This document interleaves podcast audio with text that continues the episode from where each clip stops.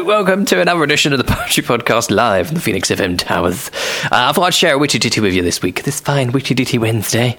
Uh, I wrote this based on uh, a popular TV chef. We used to call him the Naked Chef. He used to be common as muck, and now suddenly, if you haven't seen it, he's doing a new TV show live from his kitchen at home.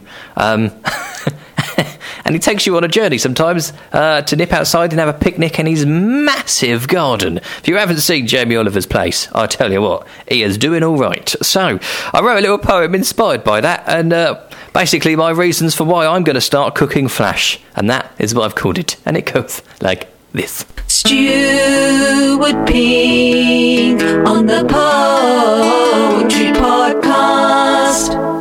I've never been a master chef. I don't do cordon bleu. My culinary skills don't go far beyond a stir. I'd never do come dine with me. I just don't have the passion. If you're eating at my restaurant, then a takeaway's still in fashion.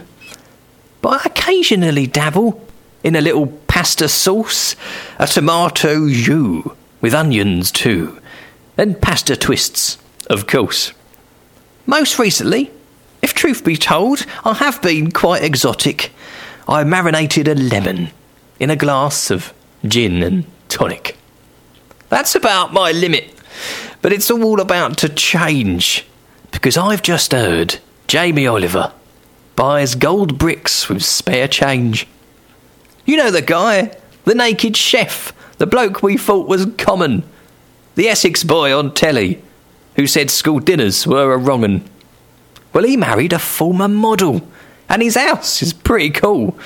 A 16th century mansion with 70 acres and a pool, a farmhouse, stables, tennis court. He's hardly short on cash. So from now on, I've decided I'm going to start cooking Flash. If he can do it, so can I. I don't mean to sound rude, but he's batting above his average so it must be in the food. A splash, a dash, a drizzle, a sprinkle, or a plop. A little something extra to fancy up the top.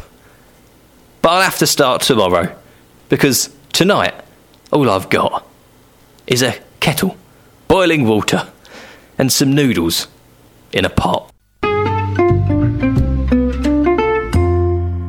Stuart On the Poetry Podcast. Thanks for listening. I hope you enjoyed the poem.